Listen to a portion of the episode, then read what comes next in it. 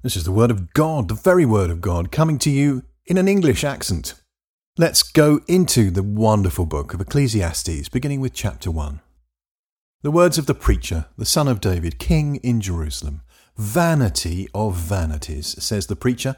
Vanity of vanities, all is vanity. What does man gain from all his labour in which he labours under the sun? One generation goes and another generation comes but the earth remains forever. The sun also rises, and the sun goes down, and hurries to its place where it rises. The wind goes toward the south, and turns around to the north.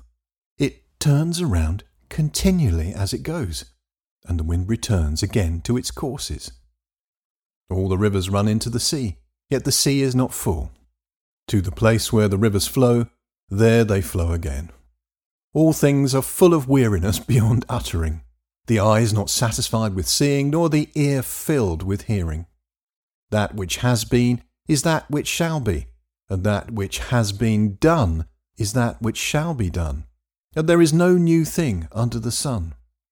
Is there a thing of which it may be said, Behold, this is new?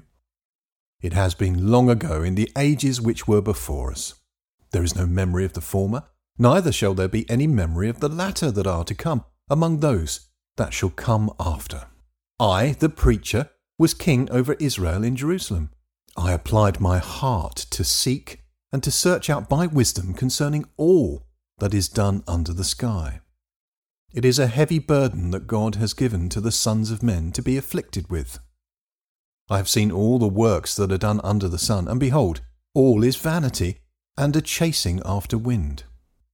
That which is crooked can't be made straight, and that which is lacking can't be counted. I said to myself, Behold, I have obtained for myself great wisdom above all who were before me in Jerusalem.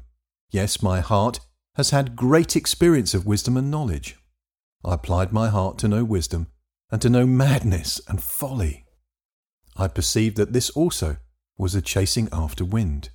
For in much wisdom is much grief, and he who increases knowledge increases sorrow.